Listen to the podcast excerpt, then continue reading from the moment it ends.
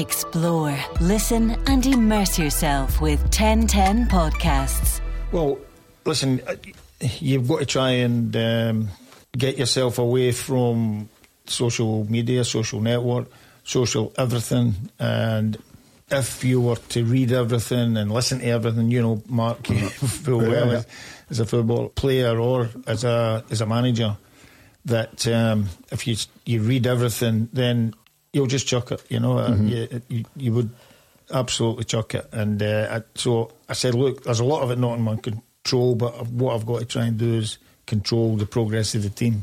And uh, although that's the only thing you can do, though, Alex, yeah, isn't it? Everything that's in you front of you, you've got any, to make sure you're in charge of that. Things that are not in your control, yeah. It's not easy to, to blanket from your head, but you, you that's have to. What you must do. Gav, we're in an age now where mental health and, you know, kind of dealing with stress and talking about it in the whole shoot match, we all come from different generations. That kind of stuff was not encouraged at all. And when you're getting a barrage, now Mark's been a manager, I've been a manager, and you're sitting there in the house on a Saturday night, you've just lost and you just can't put it down. You don't sleep all and, night. And, and it affects the family and things. And yeah. uh, it must have been quick, because when I first joined Rangers, I remember every day you used to get the press clippings from Carol, used to bring them down, and you'd mm-hmm. have a wee look about and things, and trying to keep on top of all that is, is uh, dealing with the day-to-day running a club like Rangers. And it's a hard shift, isn't it? It's, you know, trying to imprint that onto a general fan, because obviously you know what fans are like. They just want to win, they're constant, but they don't see all the, the stuff that we were mentioning, yeah. Downsizing, money's kind of dropping like a stone. Stone, absolutely. And, and at the same time, you've got Big Mark writing columns, and I'm doing it now and battering people, you know. So, but well, it's living with that kind of expectation. Well, you're, you're right, Alec, you know, but you're looking um, for the positives. You know, you're trying to. Of course, I. You're, you're trying to stay with the positives, and, you know, believe in yourself and believe in, in the players that you've got. Might not be in the, the quality of the players the previous season, or maybe not quite the. the legs anymore, um, and, and, and some of the, the uh, signings that we made, but uh, there's no doubt about it that incurs sleepless nights, Mark. Yeah, you, you, would, absolutely. you would you would have had it. You, you just got to believe in what's happening in the dressing room and on the training ground. Yeah, and, and you've got to take, keep taking that forward. I know it's hard to leave. I never used to pick up a Sunday newspaper at all, mm-hmm. even when I was playing. Well, well, well you know, I was you, the only one then. You know, Brilliant. Yeah, because you know how you play, you yeah. know how you manage. Yeah, I managed poorly today, played badly today. Don't need anybody to tell you. Mm. So you fix that and get that in yeah. that headspace. Trying to get some sleep, that was the, you know, that was the hardest yeah. thing, you know, waking up in the middle of the night and you know you're behind enemy lines. oh, I, I, do you know, I don't know how you handled it. I remember we went to Kilmarnock in the opening day of the season. We drew one each, shot I scored and equalised really late. And I remember on the way home, people were calling for you to be sacked. Mm-hmm. On the first day of the season, I can't begin to, to think about fan, how you. Yeah. That's that's you fans for was you that though. The year of the treble? Don't point at me. That's like, fans for you. Was that the year of the treble? That's the year of the treble. But on the, yeah. first, on the first day, aye. It was Alex McLeish out the door. And how important would, were your staff? Like, how much did you lean on them, the likes of Andy Watson and things? Well, when I walked in the, the door that day after the Kilmarnock game, they were all shouting, "Don't read the papers!" Is that what the staff are? No, no. But, but, but you know right away the, the, that's that's um, you know a shocker if somebody shouts that to you. But that no, that that wasn't the case. But you, I, I didn't read them anyway. But at the same time, Mark, the, I did see the Sunday paper headline. We'd drawn one each of Kilmarnock, as you rightly say, and then you know what's coming, Alex, there, don't you? Deep, deep in the back of your mind, you know what's coming because you're experienced. Yeah, you've yeah. seen it all. Yeah, so you know, don't read it because it only puts the negative mm. monkey on your shoulder. The headline, I think, it, in those particular Sundays was was Celtic had won and we'd drawn at Kilmarnock, and it was that's it. The league's gone for Rangers. First game of the yeah, season. What's funny? It's funny. A couple of weeks ago, I was on the radio, and uh, after the Old Firm game, which was many games in, four or five games in, six games into the season. They're conceding the season, and, and, and that goes with social media. Mm-hmm. Can you imagine managing now, Big, in terms of today with the Instagram, Facebook, Twitter, Snapchat, oof. You name mm-hmm. it? Can you imagine all this carrying on now?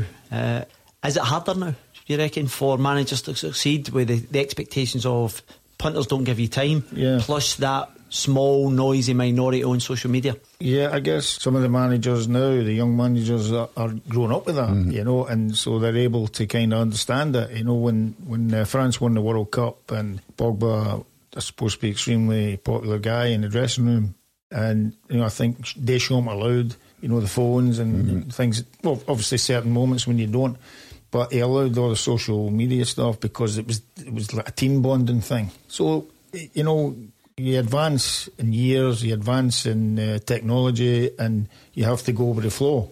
But uh, then, you know, there comes a time when some older managers um, are maybe a bit adverse to that. Yeah. And, and therein lies the problem. Yeah, because the older manager likes to keep everything in-house.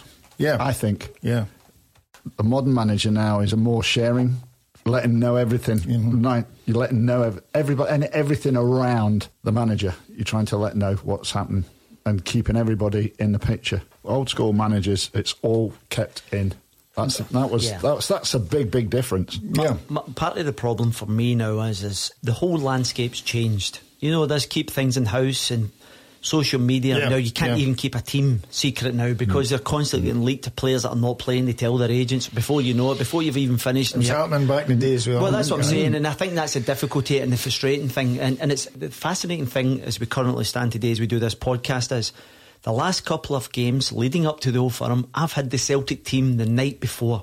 And I feel as if, see, when things are going well for a club, you tend to have less leaks. Or I don't know if it's been reported, but, you know, the last couple of games the Celtic's been there. You left was right. it right? With the, with the leak? With the spot on. Spot on. Absolutely spot on. I, I threw Johnny Hayes in one Saturday night, just about quarter to six, leading up to the show finishing at six. And before I'd get out of the building, I was waiting to get outside and get a, a Celtic fan come and leather me because I'd leaked the team. And uh, as you do, Mark. But you obviously left Rangers, done the Scotland thing, and went down south. Now, was that partly because you hadn't gone down there as a player? You thought it's a right good mm. opportunity because you went to a decent side club in, in Birmingham, eh? I did. You know, there was other clubs, and, and before. The playoff against Italy. Well, so you say there's different clubs, but so what was the blues? What was the attraction for, for Birmingham? Well, you asked me the stories about Alec Ferguson there, and I spoke to him, and you know I spoke to other man- managers that I, I um, admired in that, at the time, what even Walter and and um, when I say even Walter, Walter is, is the worthy guy to go to. But Sir Alex is kind of the go-to guy, of course, for me with, with the history. And he, he had a soft spot for Birmingham because his dad worked down there in the shipyards or something like that, you know. And and he, and uh, he says, "Oh, my dad, that's a great, that's a great club, great you know. Club, and, uh. yeah, and if you can do something there, it would be be fantastic." Well, was it sixty years before they'd actually won a trophy when you, you delivered? Was it one nil against Arsenal? Yeah, two one, two one. Two one. Yeah. yeah, obviously, no, I've done my research. But it must have been an amazing feeling because obviously at that particular time. To listen to the full podcast, subscribe at ten ten podcasts dot com.